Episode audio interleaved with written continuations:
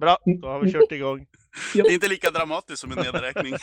Precis, då har vi kört igång. Ja. Hej och välkomna till Fandompodden. Nu är det Norrlands tur igen. Nu ska vi prata om barn i science fiction. Viktor, det var din idé så du får börja. Eller ska vi presentera oss först som vanligt? Viktor får presentera sig. Ja, Viktor heter som vanligt Viktor. Jag vet inte riktigt vad mer jag ska säga. Och Joakim. Och David. Och Sofia. Viktor. Så Hej, sa du och Sofia eller sa du Sofia? Jag vet inte. Det är en riddle for the ages. Ja, precis. Riddle me this, riddle me that, who's afraid of the big black bat. Ja, Viktor, take the stage. Eh, ja, så går det när man kommer med idéer. Ja, nej, men som sagt, alltså barn i fantastik eh, var ämnet. Eh, lite inspirerat av eh, rollspelande som väl vi allihop i den här podden och några till tänkte ägna oss åt senare, ur varselklotet. Eh, men eh, i alla fall så det är kanske är ett bra sätt att börja att särskilja på vad ska man säga, fantastik där barn spelar liksom en biroll, där det finns vuxna också och fantastik där barnen har liksom huvudrollen. För om där är, alltså barn är väl med i de flesta, det mesta fiktion på ett eller annat sätt. Men ofta är de ju liksom mer eller mindre liksom det rekvisita eller McGuffin som kanske blir typ kidnappad av skurken då och då. Um, så det är väl intressantare egentligen med där de spelar, spelar huvudrollen. Ja, Ehm, jag tror det. Alltså, jag skulle vilja inkludera när de är en plot device också. För de, den är definitivt en plot device i The Stars of Legion, Our Legion som uh, Mackie gärna vill prata om och som jag också gärna vill prata om för den är häftig.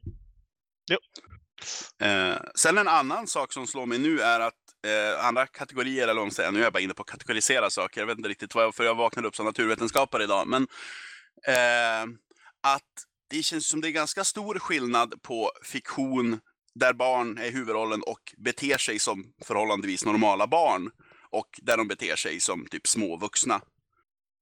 Eh, för nu innan eh, vi drog igång inspelningen och pratade lite om ämnet och så här så var det någon som nämnde Enders Game. Mm. Och där har ju definitivt barn liksom de flesta av rollerna. Eh, men alltså, de beter sig ju inte liksom... Jag har ju aldrig träffat liksom, några barn som Battle School-barnen, om jag säger så. Eh, så att om man jämför det med liksom typ Stephen Kings It eller Stranger Things eller något sånt där, där barn har liksom den centrala rollen men också faktiskt beter sig som barn, så är det ju ganska stor skillnad. Mm. Mm. Ja, kör. Jag tänker att det finns också en, en, en eh, kategori här där det är liksom eh, fantastik och science fiction och, och som faktiskt är skriven för barn. Eh, Typ The Och- Hunger Games och de här. ja, precis. Och, och jag menar Narnia-trilogin och alla de här som, som liksom, Pentalogi. Är inte det en pentalogi? Ja, det är sant, det är inte en trilogi. Eh, men men eh, där barn både är huvudkaraktärer och målgrupp. Mm. Eh, och där det liksom väldigt ofta i det traditionella ska vara någon, något didaktiskt och uppbyggeligt budskap. Jag har aldrig lyckats komma ihåg vad didaktisk betyder. lärande. Mm. Man ska, man ska liksom lära sig någonting av den här och, och ehm, Ja, det är fascinerande hur många författare som verkar tycka att det är bra för barn att lära sig att världen består av helt svartvit moral. Ja, Ja, dock... Astrid Lindgren känns det som man kan nämna också här. ja, Det är sant. Ronja Rövardotter, Pippi Långstrump räknas Mio min Mio, Ja, definitivt. Ja, tur att jag inte öppnade munnen. Jag höll på att säga Mumintrollen, men det är inte så likt. eh, Tove Jansson är det hon heter. Ja, jag vet. ja. Jag Eh, insåg ett misstag innan jag öppnade munnen. Men eh, en annan, och Bröderna Lejonhjärta är ju fantasitik så det skriker om det. Jo, Ja. Det är ju däremot otroligt svartvitt, känns det som. Tengil är Ja, är det? superond och eh, vad heter han, Jonathan är något jävla helgon på jorden. Börjar inte med att de dör. Ja. Ja. jo. Jo, det är definitivt en mörk berättelse, men den är inte speciellt moraliskt komplicerad. Nej, men de börjar ju med att de dör. Ja. Men det Men var jag- ju, hon sa ju eh, liksom Astrid Lindgren att man måste vara vän med döden därför att jag kommer ihåg resultatet från en intervju på tv. När de snackade om just Bröderna Lejonhjärta och liksom det handlade på något sätt om att hon ville få sina barn och kunna hantera att om en dag kommer det att dö. Ja, det var ju stor... Och, och, och liksom kanske tills de mognat lite ha någonting och liksom tänka på att ja, Nangiala och Nangelina och Nangi... Visst var det Mm. de hette? Jo, Jag tror det. Och så vidare. Jo, det var ju stor moralpanik när eh, boken kom. Att folk fruktade typ att det skulle utlösa en självmordsvåg bland barn som ville åka till Nangijala. Hände det då? Det brukar, det brukar Eh, inte ungefär hända lika vanligt med, som självmord bland kristna som vill åka till himlen. Typ. Mm. Ja. Precis. Men Jag, måste dock vända mig emot att uh, Hunger Games är för barn. Men den är för unga vuxna. Ja, Ja. det kanske det är. Förmodligen lite traumatiserande för barn att läsa om barn som mördar varandra. Det är lite grann som att... Eh, eh, Men den har väl huvudkaraktärer som ibland inte är eh, som någon, någon av tjejerna där, de- jag har ju bara sett filmerna naturligtvis, verkar ju vara typ yngre, lite innan eh, pubertet. Ja, jag tror huvudpersonen är väl typ 16 eller någonting när det börjar. Mm. Sen är det väl Jo, par men- karaktärer som är typ 12. Ja men precis, de har några som är, är yngre också. Eh, och jag tänker, det, blir- det blir ju också den här, ja, är det traumatiskt för barn att läsa om, om ja, men barn som mördar andra barn? Är det traumatiskt för barn att, att läsa Bröderna Lejonhjärta för att det är barn som dör liksom? Ja, barn läser traumatiska saker. Och, och jag tror att om, om vi pratar ändå om barn i, i fantastiken så tror jag att fantastik som är skriven för barn är ofta skriven för att ta upp just de här ämnena som, som liksom funderar på. Eh, och, och hitta ett sätt att förklara det som, som de kan förstå, som de kan relatera till.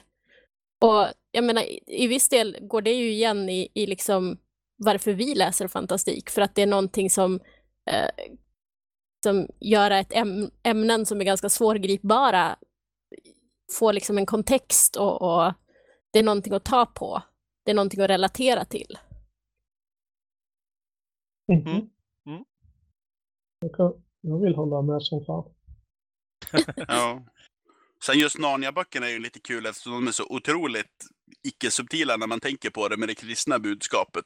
Ja, Med Aslan jo. som... Alltså jag måste ju säga att jag hade ju föredragit liksom den verkliga kristendomen om de hade haft ett lejon istället för en snubbe som sin frälsare, måste jag ju säga. Så att om något är det ju en förbättrad version av kristendomen. eh, Plus att jultomten finns på riktigt, bara en sån sak. Hur är det med, alltså, vad, eh, vad, vad, heter, vad heter den andra bokserien? Perendalla, eller vad heter den? Hans science fiction-serie. Ja, vad heter den har jag aldrig läst? Det är väl de är på Mars eller någonting? Ja, något sånt. Ja, jag minns inte vad den heter. Men Ja, ja, är de- den är de första för heter barn, väl eh, A Princess of Mars eller något sådär. Nej, nej, du pratar om Edward Rice Burroughs. Nej, jag pratar om... eh, Vem har jag blandat ihop det med? Ja, vad, vad heter han? C.S. Lewis. C.S. Lewis. Mm. Hans science fiction-serie. Jag får googla det. Mm. C.S. Lewis science fiction. Du hörs det i bakgrunden när jag knappar på mitt tangentbord. Men... Uh, eller? Perelandra. Perelandra, så var det. Precis. Aldrig hört talas om. Eh, Out of a Silent Planet. Ja, den är på Mars. Men det är Out of a Silent Planet, Perelandra, That Hideous Strength. Så det var det Hideous Strength som jag tänkte på. Det är det namn jag känner igen bäst. Det är en cool titel, måste jag säga, oavsett vad den handlar om. Vad heter den på svenska? Vredens tid. Så var det. Och Utflykt Utflykt från... från en tyst planet heter den första. Precis. Och The Dark Tower. Fanns som manuskript. Eh, eh, 38, 40, 38, 43 och 50, 45 kommer de ut. Är de bra då? Eller har någon läst dem? Ja, det var det jag frågade, jag har inte läst dem. Inte jag heller. Jag tänkte jag skulle göra det. De låter helt talat bättre än Narnia-böckerna, både jag läst om dem, men jag har aldrig gjort det. Är det också så här ungdomsböcker då? Det är ingen aning. Ingen aning alls. Aldrig läst. Det var det jag tänkte att någon av er hade läst. Mm. Det tydligen inte. Mm. Jag har sett dem på biblioteket men tidigare, men det var länge sedan. Ah, ja, nu avbröt jag någon tror jag. Fortsätt den så vill du prata. Eh, jag tänkte fundera lite över vad har vi för, för fantastik skriven? För jag, jag känner att jag, jag vill gärna prata om, om fantastik skriven för barn, men, men skriven för vuxna med barn i, i tongivande roller.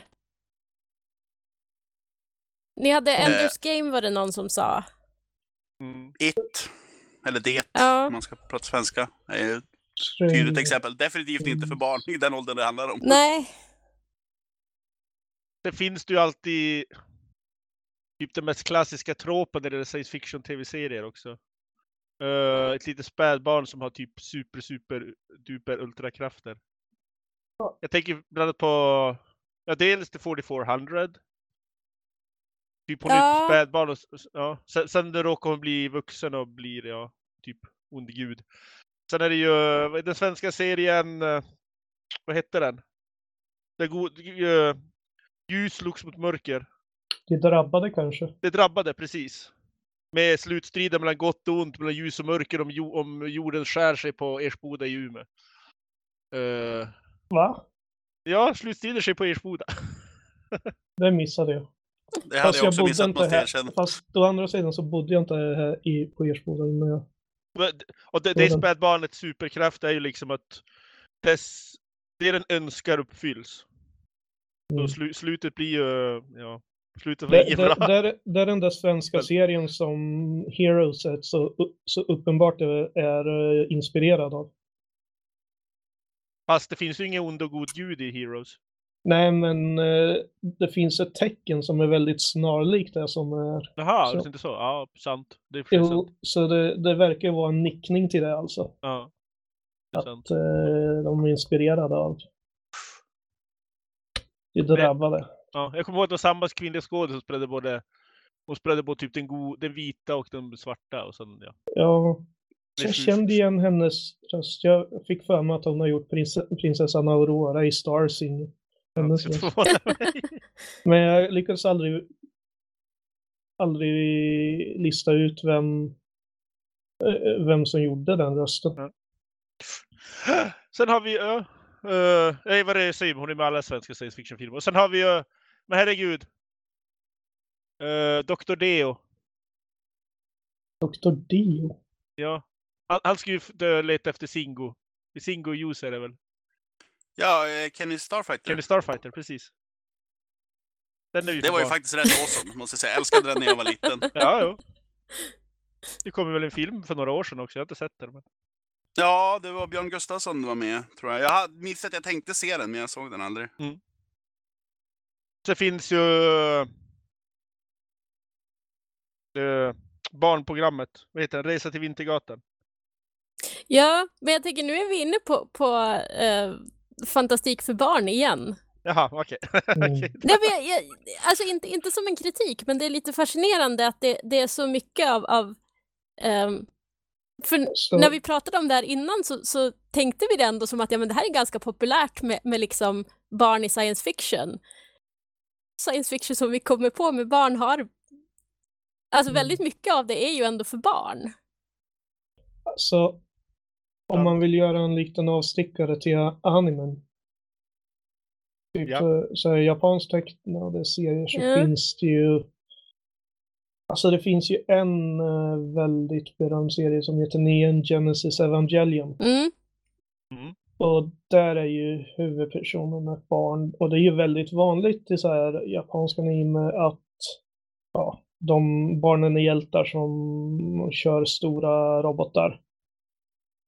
Eh, men, men Neon Genesis Evangelion den, den sticker ju ut genom att den behandlar eh, barnets psykologi på ett ganska mycket vettigare sätt. Han- blir ju extremt traumatiserad av de här upplevelserna, kan man ju bara säga. Ja. Och det är inte så, det är inte så mycket han som styr roboten som roboten som styr honom. Ja, med tanke på att den är baserad, inte baserad på Uppenbarelseboken. från Ja, Bibeln, så- eller den inte baserad på, men den, den tar ju väldigt mycket eh, inspiration från Bibeln. Ja. Och, Ja, och med Så- tanke på vad, vad, vad, vad hans robot kommer ifrån så ja. Ja, det, det, det, det är kanske inte riktigt en robot sen visar det sig. Den är något annat. Men eh, och sen hans farsa som typ bara Ju- skiter just- i honom. Och, och, så han får bo hos en, hos en, eh, en som jobbar på det här stället som är helt som är totalt alkoholiserad. Och, Just det där som du är inne på tror jag är en, skill- en intressant skillnad mellan just ja, eh, alltså fantastik för barn och fantastik om barn. ja, som vi Mm. pratar om. För att det känns som att oftast, nu finns det väl säkert undantag, men eh, oftast när, det handlar, alltså när målgruppen är barn, så är det, då är det ju oftast att ja, men allting är ett stort äventyr. Och visst, det kan vara läskigt och någon kanske dör så man blir ledsen. Och det är liksom, mm, men det är fortfarande att, ja men det är oftast liksom i, i slutet är allt, ja, allt gott ungefär. ja, Redan då i de som är liksom för en vuxen publik, eller en äldre publik i alla fall, men kanske handlar om barn, så kanske det är mer realistiskt liksom i vad, hur barn som reagerar på sånt här skulle, skulle mm, utsättas. Till exempel, alltså det har lite grann det, Hunger Games eh, har en del Mm. av sånt. Eh, även i, eh, vad heter det, i ja, Saga of Ice and Fire, Game of Thrones. Eh, Mm. så till exempel, alltså Ar- Arya Stark där, liksom re reagerar, blir ganska psykiskt nedbruten. Så har blivit Sansa också. Ja, Ja. jo, Alla på ett annat sätt. Jo. Men som sagt, det, det känns som en skillnad. Det är liksom att eh, när det är liksom för barn, då är det mer, ja men allt är ett enda stort äventyr, även om det kan vara jobbigt Mm. ibland. Eh, medans eh, de, de, de mot en vuxen målgrupp kanske är lite mer realistiska och liksom hur, hur man skulle reagera. Men så just som du sa om eh, Neon Genesis, att det är liksom hur, hur skulle ett barn faktiskt reagera om det hamnade i den här situationen? Jo, och det blir ju väldigt ofta en, en, liksom, en tragik i det också. I det att, att eh, alltså, barn blir... Nu kommer jag att tänka på um, alltså, barnvampyrer, både i, i Interview with a Vampire och um, John Ajvides eh, Låt den rätte komma in. Så Mm, har vi liksom just det här barn vi som, som liksom är oerhört utsatta och liksom har en ganska tragisk tillvaro. Och, och liksom som på något sätt blir uråldriga och aldrig får växa upp också. mm. Det, man undrar ju liksom, de här formativa, kommer de alltid vara omogna till sinnet liksom? Med tanke på att hjärnan inte är fullt utvecklad. Ja, Också en sån här fråga. Jo, nej men jag tänker om man då vill gå tillbaks till liksom Narnia där det är så här, ja men i, i slutet där så får Susan inte vara med för hon har vuxit upp. Och då får liksom barn, de som är fortfarande är barn får då få iväg till, till det riktiga Narnia i slutstriden. Ehm, Mm. Mm. Att det blir på något sätt att, att man bromsar in en utveckling på något sätt. Eh, Ja, just det här med Susan i Narnia är väl ganska kontroversiellt, för det är väl typ att eftersom hon har börjat intressera sig för typ smink och killar så får hon inte längre komma till det häftiga Narnia, vilket är lite så här Ja, skumma signaler. Jo, vilket också är intressant för att den äldsta brodern, eh, Peter, vill jag säga, eh, han, han jag har ju tror- varit iväg och slagits i kriget, men han har inte liksom, han får fortfarande komma tillbaks till Narnia. Uh, utan att, att liksom det tas upp. För jag menar, C.S. Lewis var ju mycket väl medveten om vad som hände med folk som var ute i kriget. Uh, så det är också en sån här, ja, det, det, jag, jag kan ju rekommendera förresten, om ni, ni inte har läst den, The Problem of Susan, eller vad den heter, av uh, Neil Gaiman. ja, Handlar lite om just den situationen. Coraline kan man ju nämna också då kanske. Helt plötsligt. mm, Jag har bara sett filmen måste jag erkänna. Där också. den tycker jag är ganska spännande för att eh, jag har barn i bekantskapskretsen som har läst den och tyckt att den är så här, åh, den är ett roligt äventyr. När jag läste den så, så satt jag, eh, jag satt och väntade på ett flyg på en ganska öde flygplats och satt och läste den där och blev skiträdd. För att Ja, men för att som vuxen så, så läser jag in helt andra saker än vad barn och ungdomar som, som kanske inte har samma... eh, Alltså de, de har inte samma läsreferenser som jag har. Mm. Eh, mm. Ja, filmen lyckas vara väldigt creepy den Ja. också. Nej, men jag, Den är så snygg. Jo, jag tycker det är jätteintressant liksom just det här att, att kunna skriva en berättelse som funkar både för barn på en nivå och sen för vuxna på en annan nivå. Men om man gör det på ett verklighetstroget sätt. Om man, om man liksom behandlar barnen med respekt Mm. Och liksom det som händer omkring barnen med respekt. Är det inte det man får då? En berättelse som vuxen, funkar både för vuxna och för barn. Jo, Jo. Det, det är faktiskt, min tanke är att eh, om man bara liksom behandlar ämnet med respekt och behandlar barnen med respekt och liksom då får man liksom en, komple- en berättelse som är komplex på två olika plan. Ja, så fördelen Mm. är ju är ju liksom att alla vuxna har ju varit barn. Sen är det ju, varierar ju hur mycket man minns av det och så. Men egentligen borde det ju vara lättare för oss som vuxna att sätta oss in i en berättelse med barn som huvudpersoner än vad det är för en tioåring att sätta sig in i en berättelse med liksom 30-åriga huvudpersoner.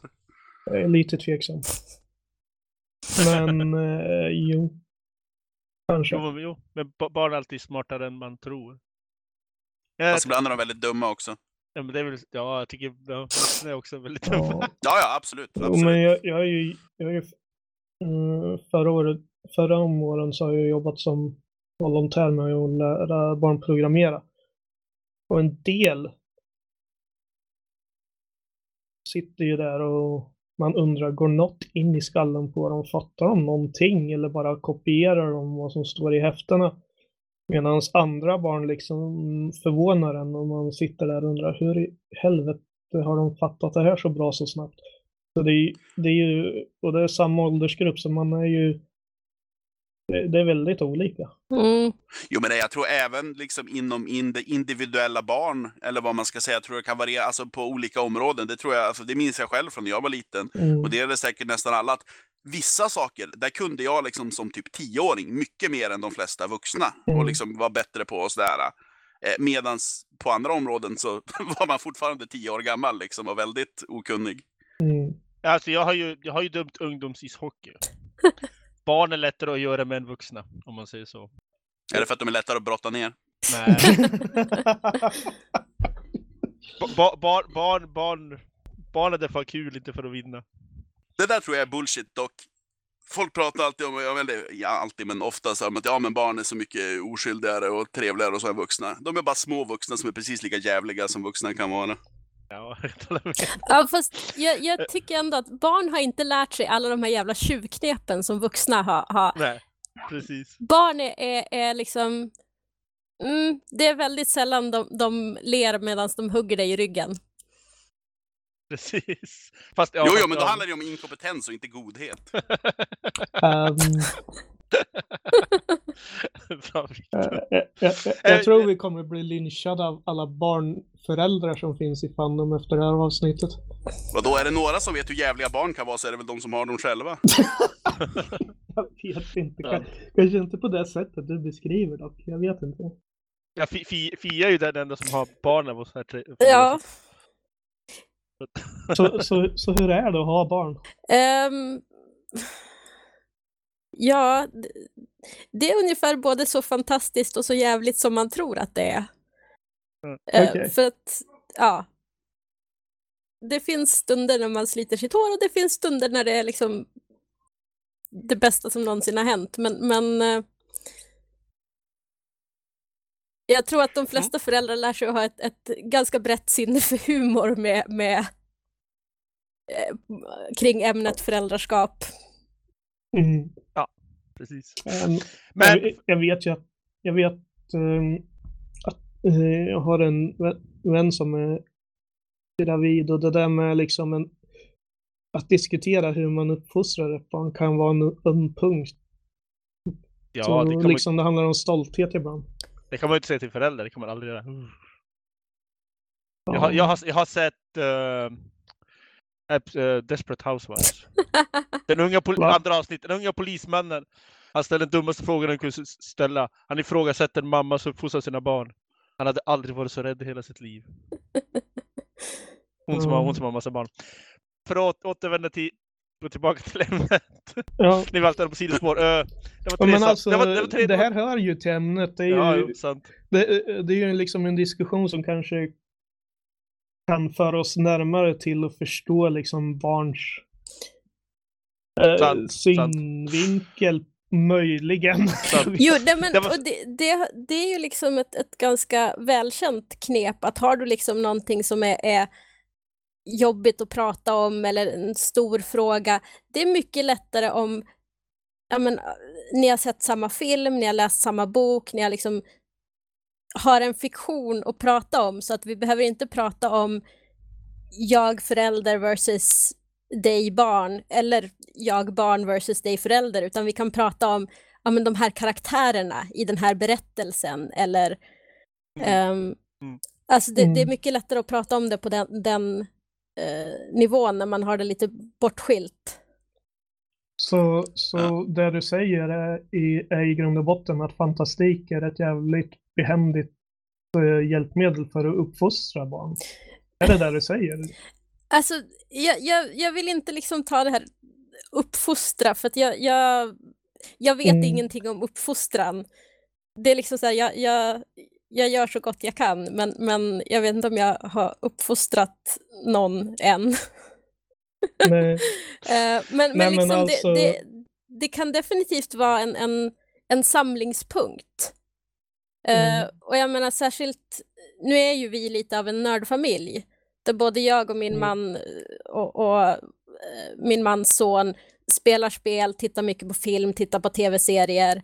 Eh, så att vi, vi, vi har, men vi har ju väldigt ofta haft det här samtalet kring vad tittar vi på, vad säger det, vad, vad, hur relaterar vi till det här? Ehm, och även pratat om, om liksom politiska frågor i relation till det. Eh, jag erkänner mig ju som feminist, vilket eh, har, stöter på lite så här motstånd ibland när man har en tonårsson. Eh, men, ja, men då kan vi prata om det i, relation till ja, men den här karaktären gjorde så här i den här filmen. Black Widow i, i senaste Avengers-filmen, ja, men vad tycker vi om hennes roll? Vad fick hon göra? Um, alltså att det blir liksom ett, ett konkretiserande av eh, ganska breda och, och svårpåtagliga koncept. Mm. Mm. Ha, ha, har ton, din tonåring, har han, har han sett eh, Wonder Woman?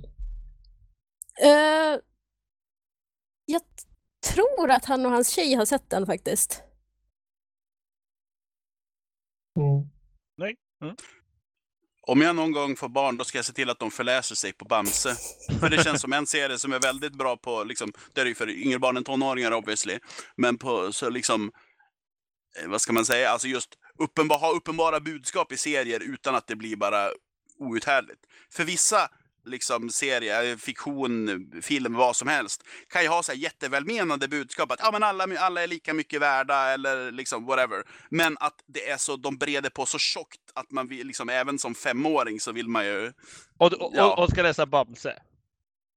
Ja, nej, men jag tycker Bamse ändå gör, alltså de gör det ju definitivt inte subtilt, men jag tycker de gör det elegant på ett sätt ändå. Som till exempel, alltså en av mina favoritserier Bamse, eh, det är när, eh, när de pratar, eller typ Skalman upptäcker att Brumma är utvecklingsstörd.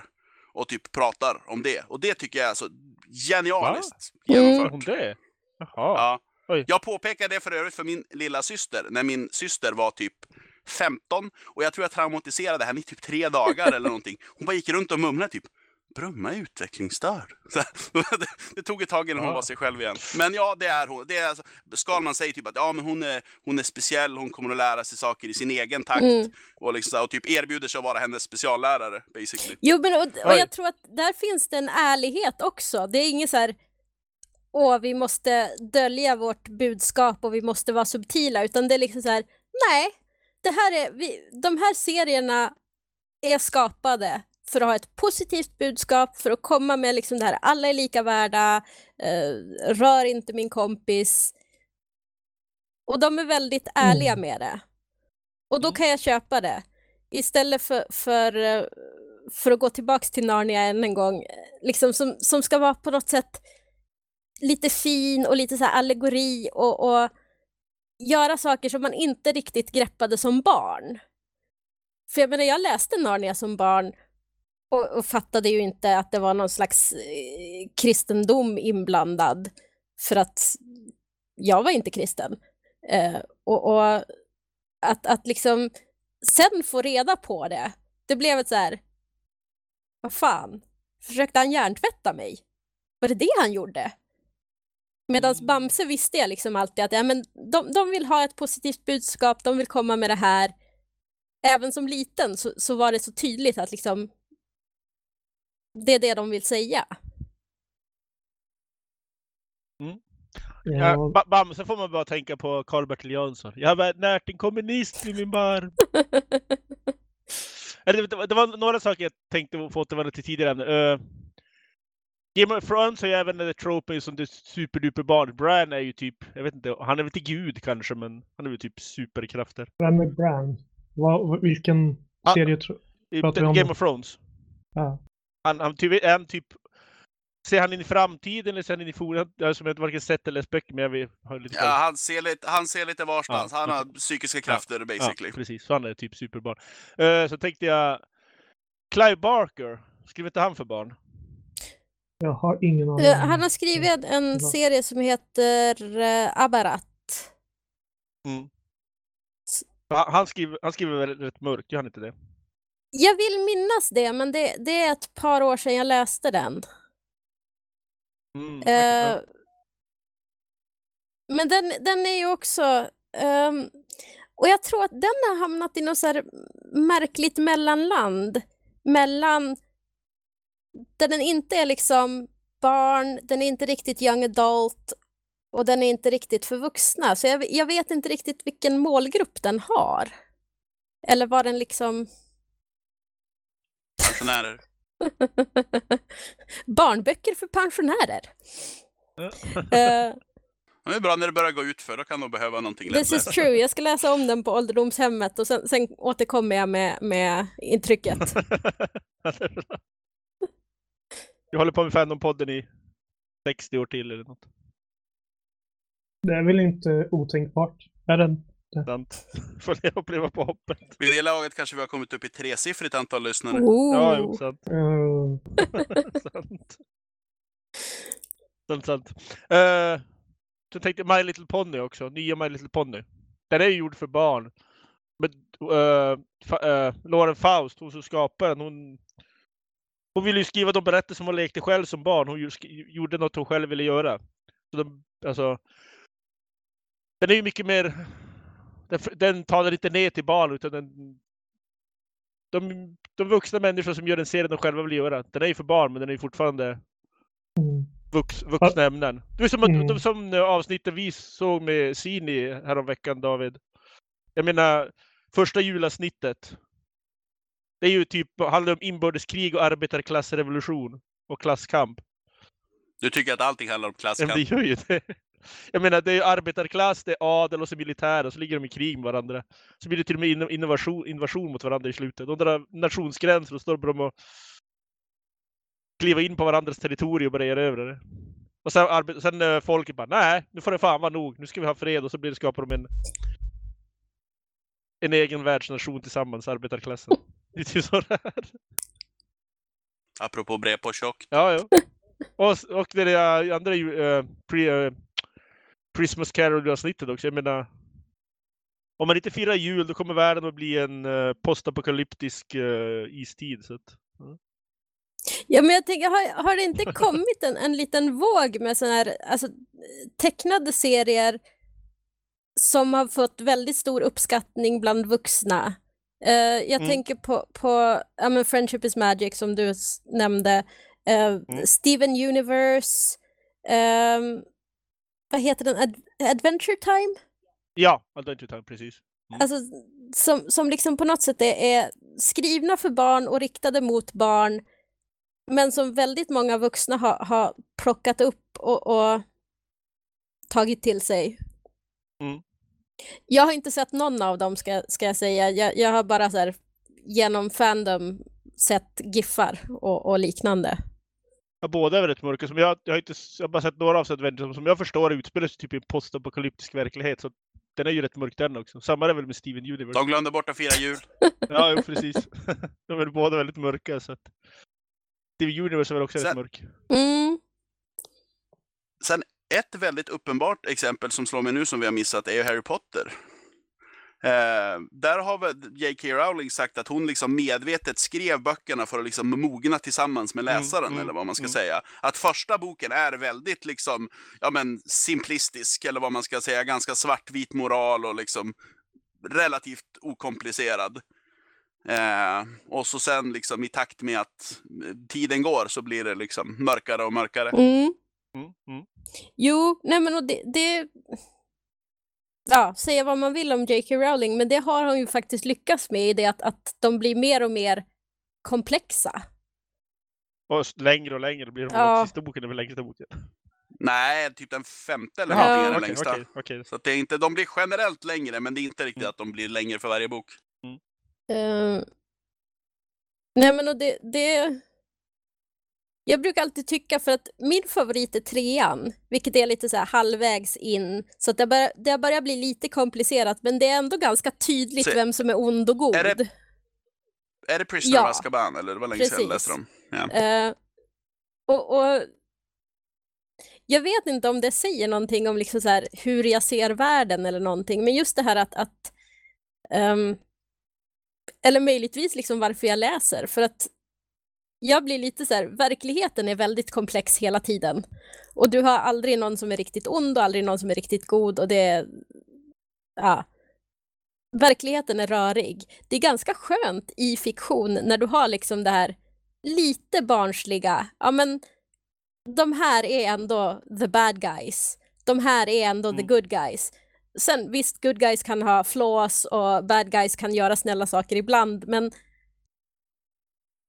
Eh, och jag tänker att det kanske är därför också som, som just barn och ungdomsfiktioner eller historier med barn och ungdomar i huvudrollen blir så populära bland vuxna också, för att där kan man ändå gå tillbaks till det här lite, lite enklare. Mm. Och, jo, men tänk på det, det, är- en av de största saker man ofta glömmer när det gäller ungdoms och barnfiktion, Doctor Who. Mm. Doctor Who är från början var det ju liksom en historielektion för barn och Doctor Who är ju egentligen för barn. För då, jag tror att Moff, både Moffat och Davis tror jag sa någon gång liksom. De försöker inte få fler tittare för alla barn i Storbritannien tittar ju redan på Doctor Who. Mm. Och de flesta har ju växt upp liksom med Doctor Who och Daleks var det ju typ det hemskaste som fanns. Och... David Doctor säger ju till och med, 12 Doktor säger ju till och med i sina sista avsnitt. De, en, de enda som kan hans riktiga namn är barn. Mm. De enda som kan höra när de väl lyssnar, så att säga. Jo, och jag tänker också att det är, i och med att det är en serie som, som eh, har varit med så pass länge, så har den gått Ja. igenom väldigt många olika, oj, Prosit. ursäkta, eh, nej men väldigt många olika inkarnationer där, där man kanske har rört sig bort lite grann ifrån det här, eh, ja men lite mer historielektionen och, och Mm. lite mer mot alltså äventyrsberättelser. Jo, den har ju gått igenom fjärde Doktor, ibland var ju skräckhistorier, så den har gått igenom alla, Ja. alla möjliga stadier. Mm. Precis. Eftersom jag och David vill prata om en speciell bok. Har ni pratat färdigt det ni ville prata om? Just för tillfället. Ni kan, vi kommer på, men vi fortsätter vidare när det gäller barn som eh, typ McGuffins och plot points. För jag och David ville prata lite grann just när det gäller barn och prata om The Stars of Legion. Go on. David, Kör hårt. David! Aha, försvann han? Eh, Jag tror att David kan ha lite tekniska problem, Jaha, skulle jag gissa. okej. Men Jag vet inte. jaha. Eh, ja, men vi kan ju fortsätta prata Jo, under tiden. Eh, ja, The Stars of Legion. Känsliga lyssnare varnas väldigt starkt. Kan jag börja med att säga. Uh, ja, alltså. Stars of Legion är ju en space opera, men alltså barn som... Jag kan inte spo- spoila hela boken, men alltså... Ba... Framförallt ny föd, äh, eh, födsel, nyfödda spädbarn är väldigt mycket verktyg och plot points. Till exempel alltså. Det finns bara, det finns bara i den här världen finns det bara kvinnor och alla kvinnor är lesbiska. Finns, män nämns inte, det finns bara kvinnor. Och var ni, var, typ, jag vet inte, det var oftare till och med. Var, var, varje månad så föder de barn typ. Istället för att ha mens så föder de barn. Och de barn de föder är uh, verktyg eller prylar som behövs för att hålla deras uh, rymdskepp vid liv. Till exempel en kvinna som föder, hon föder små... Jaha, da, okej, David försvann helt. Uh,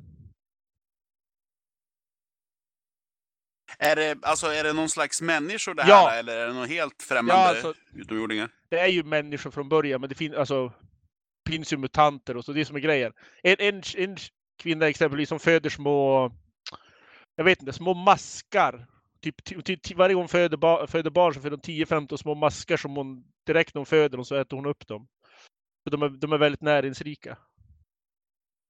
Det där håller inte riktigt rent Nej, fysiskt. alltså, Hon skapar ju energi från ingenstans på något sätt. Alltså, Ja. jag vet inte vad jag ska säga. Jag, jag, jag vill bara så här, mitt ansiktsuttryck nu är bara så här, alltså vad, vad fan? jo, alltså, jo, alltså, det, alltså, det är Stars Lead är den mest äckligaste och romanen. Och så, det är jättebra, men den äckligaste romanen jag någonsin läst. För det, det gör Cameron Hurless. Den, det, är ju, det är ju kvinnokroppen till det äckligaste som finns, eller vad man ska säga. Så det, det är väldigt mycket inälvor och inre kroppar och som sagt, ja, födslar av en, en fru till exempel eh, Uh, någon sorts, det hon föder en sorts kugghjul som behövs för att hålla rymdskeppet vid liv. Det är hennes barn. Så, så, så när barnet väl behöver bli en del av rymdskeppet så måste hon ge bort Låter som en smärtsam födsel. Ja, jo. Varje må, typ, som jag förstår det varje må sagt, varje gång det blir män så får de barn istället. Och alla och flesta får inte behålla sina barn heller. Och det är en viktig plot point liksom om man får vara... En karaktär kan uh, föda en mycket speciell sak. Det blir väldigt viktig Men, men point. jag, jag måste bara få fråga här. Alltså det de föder är ju alltså inte levande varelser med känslor och tankar och, och utan det... Ja, de, fö de föder levande varelser. Men sen kanske det inte alltid är uh, intelligenta varelser. För jag tror inte de där maskarna som är näringsrika är intelligenta varelser. Men de, de föder ju alltså, de föder levande varelser, det gör de alltid. För rymdskeppen de bor på är organiska. Okej.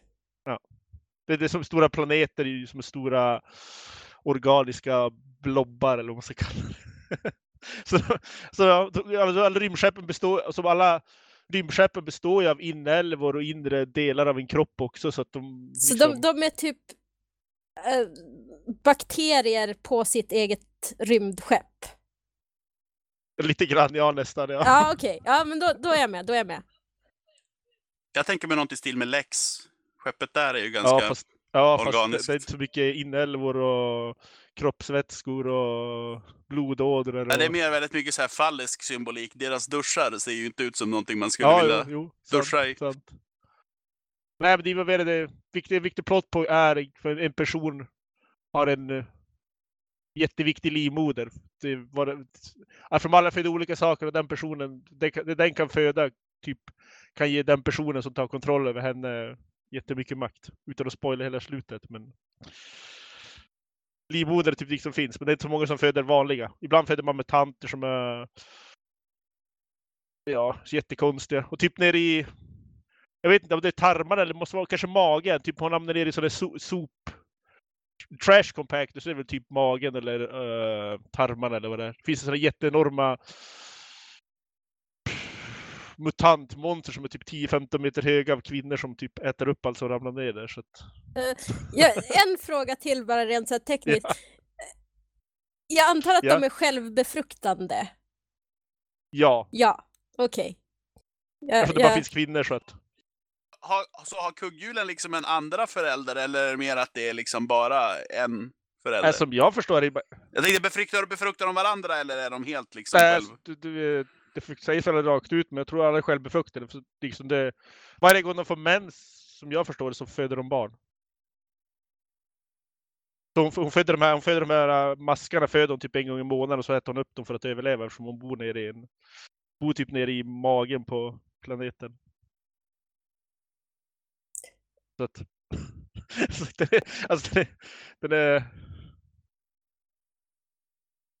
Ja, alltså, Det- ja, jag vet inte vad jag ska säga. alltså, den är, jätte, den är jätteäcklig, den är det. Den låter eh, Ja. udda. Jaha. Ah, Eh. Dav, David vill komma in säger jag nu. Hade, vad hade vi för lösen? Måste kolla vad lösenordet var förresten. Det kanske du inte ska säga live på podden sådär. Nej, det ska jag inte göra. Ska jag svara David så ska jag fortsätta prata. Har du några fler frågor? Så många frågor som jag känner att jag inte riktigt kan formulera. Jag är bara så här... Alltså det... det... Ja, min, min- min stora fråga är liksom, är det här ett feministiskt narrativ eller är det ett, ett eh, patriarkalt narrativ? Jag skulle säga att det är. It could go either way. Alltså, Vi kan inte lämna kvinnorna på egen hand, då börjar de föda kugghjul. Ja, lite så. Jag, jag är, ja. alltså det är ju, hon, är ju, hon är ju väldigt mycket feminist så att det är ett väldigt feministiskt narrativ. Okej, ja. Ja. Jag, jag, jag, Jag vet inte om, jag, jag- vet inte om hennes tanke typ är att ta bort det kvinnokroppen ska vara snygg och sexig utan den ska vara äcklig. Jag vet inte men alltså det... Hon, hon tar verkligen tar det mest äckliga hon kan. Ja, nej, men jag tänker att... att eh, f- för det blir ju en sån här, det blir ju en motsats. Eh, sen tycker jag att, att kvinnokroppen borde få kunna vara bara en, en kropp som man går och lever i sådär, men, men ja. Ja, jo, jo, jo. ehm, Kan någon säga vad jag- jag jag- missat? Min mikrofon bestämde sig för att lägga av, men det funkade Jag har, jag har om pratat om. Stars Legion och pratat typ om kvinnokroppen och inälvor och fö, födseln av Mm. maskar som man äter och kugghjul och... och vi har uttryckt Mm. vår, förvirring och eh, ja. Har du något du vill tillägga David? Ja, alltså. Jag vet inte om jag tyckte det var så äckligt, för de förklarar ju ändå i den där att det här skeppet, eftersom de var en del av det på något sätt, så trots att det vä- växte konstiga saker på dem, på dem så var det ju aldrig någonting som skadade dem. Eftersom skeppet var ju slags symbios med sig själv och alla dess Mm. invånare. Så... Ja, det var Fast det är inte heller riktigt logiskt. Det finns ju delar i våran kropp som kan skada resten av kroppen. Jo, men det här var ju skapat Alltså så. visst föder de barn en gång i månaden? Typ, eller det, jag slog upp en sida. Ja, most people... Inte kanske en gång i månaden men... eh, Nej, inte i... Om du fortfarande pratar om The Ja. Stars of Legion så okej, tror jag inte okej, det. maybe- Alltså det, det som händer är ju att eh, de föder i- ibland när, när, eh, världsskeppet behöver det så, för, så liksom föder de ja, delar okej, till men de det. föder inte bara, men de föder någonting typ väldigt ofta i alla fall. Ja. Ja. Jo. Så, alltså skeppet använder ju om deras kroppar lite som de vill. Alltså. Det vill Most kan man ju people säga. don't give birth to children. The world Okej. always needs bits and pieces of itself to reborn. That's why we're here. I've seen what does Mooney gives birth for. She's, she, eh, hon, är, hon är den som föder, föder eh, maskar som hon äter upp. Ja, Jag stör mig fortfarande på den detaljen. Otroligt Eh, ologiskt. jag tänker lite på eh, jättemycket spoiler för Snowpiercer. Eh, Jag tänkte också på den för faktiskt. där är det också att det, det tas... De, de är ju på ett jättesnabbt tåg som, som far fram och det måste fortsätta att gå för att de ska kunna överleva. Eh, och eh, i vissa delar så, så har, har vissa delar av tåget har, har gått sönder för att de har åkt så länge. Eh, och de kan inte få no några reservdelar. Så att i, i motorn så har de ett par, på ett par ställen barn som sitter och liksom utför en maskinfunktion. Mhm. Okej. Ja, och det, det, det är väl det jag tänker på, men det, det blir ju en annan sak, för där blir liksom barnen en del av maskinen och här är det ni pratar om är ju att allting är, är mer symbiotiskt och liksom Ja. ja,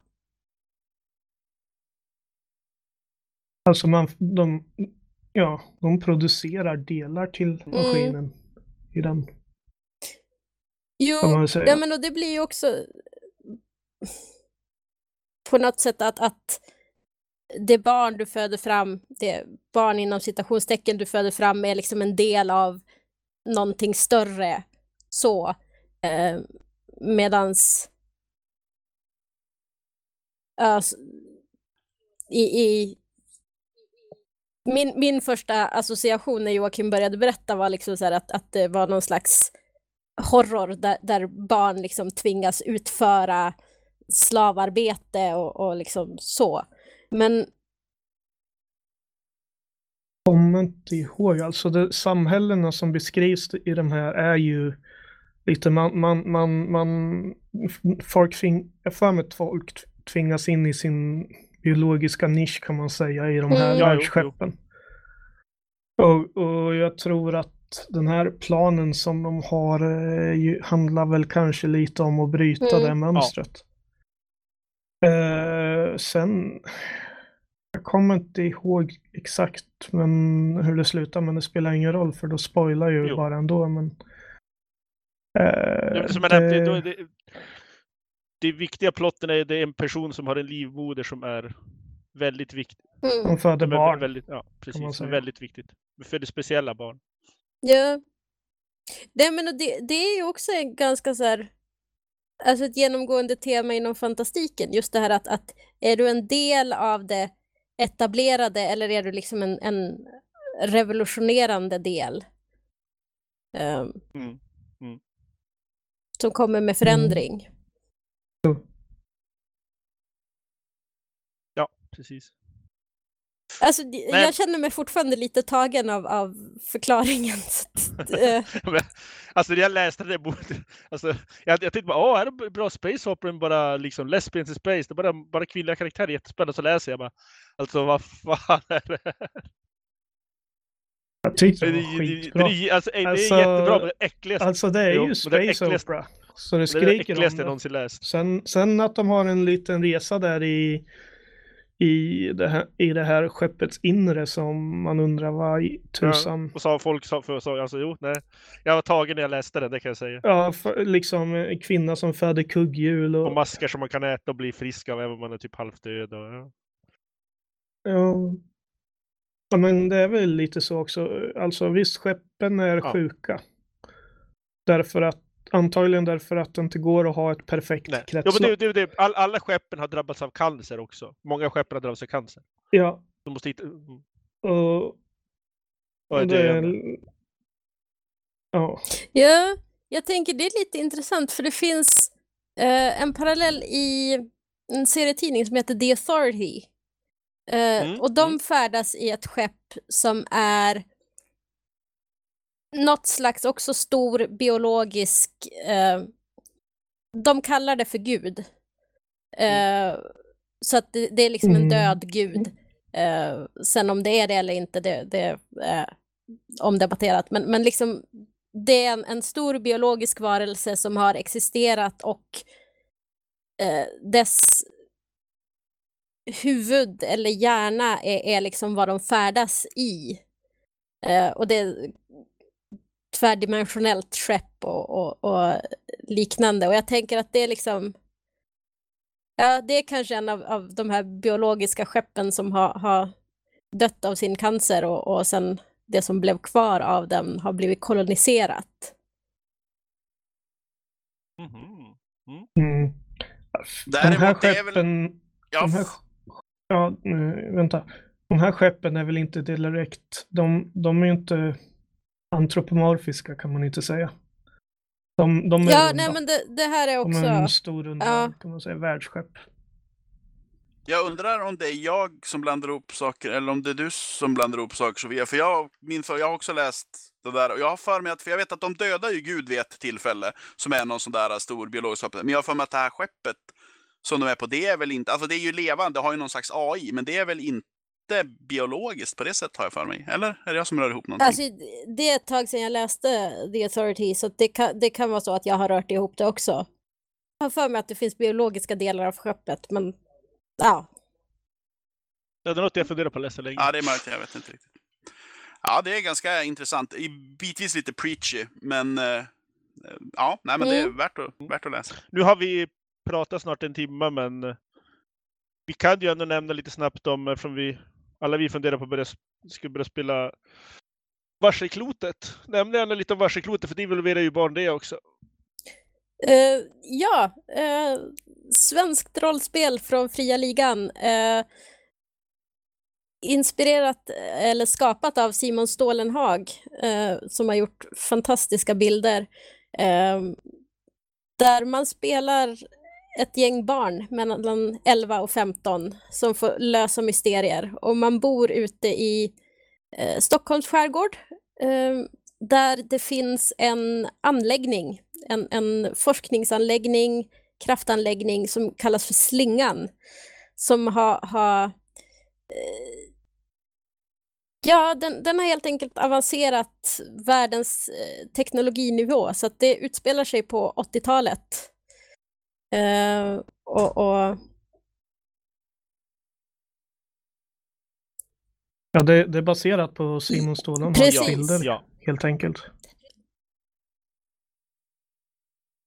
Vilket eh, de har så...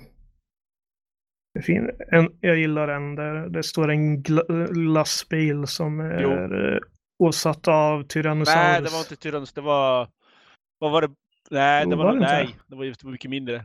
Gigantosaurus. Det var någon, barnet hade någon latinnamn, barnet som berättade historien.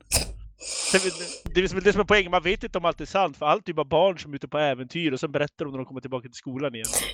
Kanske bara barnen som har hittat på historien. Ja, nej men, och det är det som jag tycker är jättekul i, i liksom rollspelet också. Det, det är att oavsett vad, vad spelarna som barn upplever och gör och, och liksom löser mysterier och räddar världen och, och inga vuxna tror på det. Så Mm. att när, när spelarna kommer hem och liksom ska berätta för mamma att liksom, "Ja, idag så slogs vi mot dinosaurier. Mm, ja, dinosaurier, jättebra. Har ni läst om dem på biologin? Vad spännande. Mm. Ja, det är väldigt mycket typ Stranger Things, Stand By Me, Goonies. Väldigt mycket 80-tal. Ja, väldigt mycket 80-tal. Eh, väldigt mycket rollspel och inte så mycket läsa tabeller. Det låter trevligt. Jo, jag har, jag har gjort min karaktär, min eh, Cordelia Chase karaktär. Hon var, hon var, hon var Ja, äh, vänta ett tag. Vem döpt nej, hon, Cordelia? nej, är men, nej hon heter, min karaktär heter Susie, men hon är som Cordelia. Hon är en bitch. Hon är smart, men hon är en bitch. Och snyggast och coolast i skolan. Ja, ja, ja. Men hon är ändå, hon är ändå innerst inne så är hon ändå en bra människa. Som Cordelia. Cordelia är cool. Ja, jag ser fram emot att se Mäki släppa ut sin inre tonårstjej. Bitch, bitchiga Ja, tonårstjej det- dessutom. Ja, ja, det, det, det kommer det onekligen för bli fin- man har ju intressant. yrken, man har ju sådana arketyper. Typ, jag är innertjejen. Mattias Nerves. Är det, är, det, är det lite samma som så här uh, Primetime Adventure och sånt där? Ingen aning. spelet? Ingen aning. Finns ju in, innertjejen, sportnörden, knäppskallen, datornörden. Några till. Ja. Förutsatt att vi är ungefär samma gäng som spelar in nästa Norrlands fantastikpodd så kan vi göra någon slags återkoppling då och Det rapportera om våra jag. intryck. Vi kan, vi kan ju försöka va- vara närvarande då, eller vad man ska säga. Mm. Som i alla fall, men vi behöver inte prata om det hela podden, men att vi i alla fall kan ta upp det. Ge någon slags Det recension. tycker jag. Är det någon som vill eh, tillägga någonting? Och, vad har vi läst? Ja, Stars of Legion. Vi, vi har inte, vi, Ja. ja, vi har inte Läs- Lost in Space också, det är ju också en bra. Det- Så fortsätt. Ja.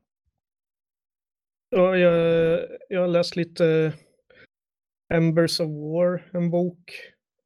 Som, den var väl bra fast det, det var vissa grejer som bara fick mig att tänka så här. Han var inte så ödmjuk den där författaren kan man säga. Ja. Vid ett tillfälle liksom så så, eh, så bara bryter han och pratar direkt till publiken och snackar om att det här med eh, överljushastighet och att det skulle finnas någon slags eh, eh, paradox. Så här, att det skulle kunna bli någon slags tidparadox, att det är ren jävla idioti och så här. Och, så jag, så jag, jag tänkte, men vänta ett tag, det handlar ju om, eh, om eh, hur tidsdilation och grejer och hur och, och olika perspektiv och sånt där.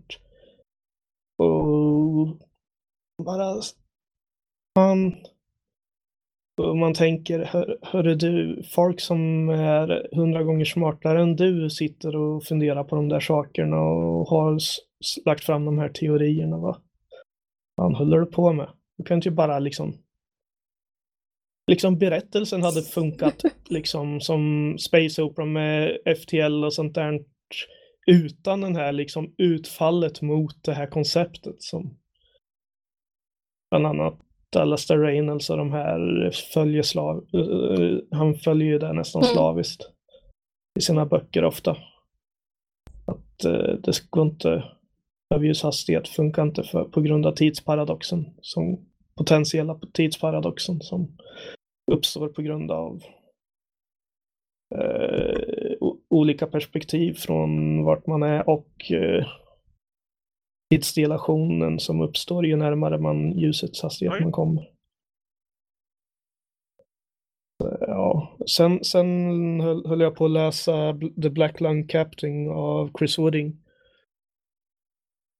och jag är inte så där jätteförtjust i den heller av någon jävla anledning. Så jag har haft lite otur med de senaste böckerna. Men, mm. men det är ju ett äventyr. Lite steampunkigt eh, äventyr. Uh, uh, jag läste uh. The Captive Prince av C.S. Pacat. Vilket jag trodde skulle vara tantsnusk, men det var inget sex i den.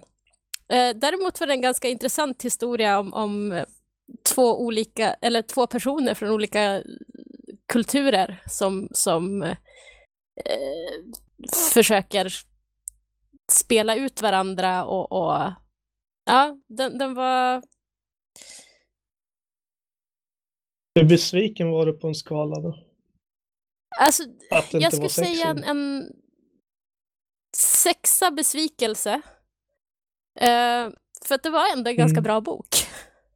Och som sagt, det, det sociala ja, okay. interaktionen och spelet var, var ganska intressant.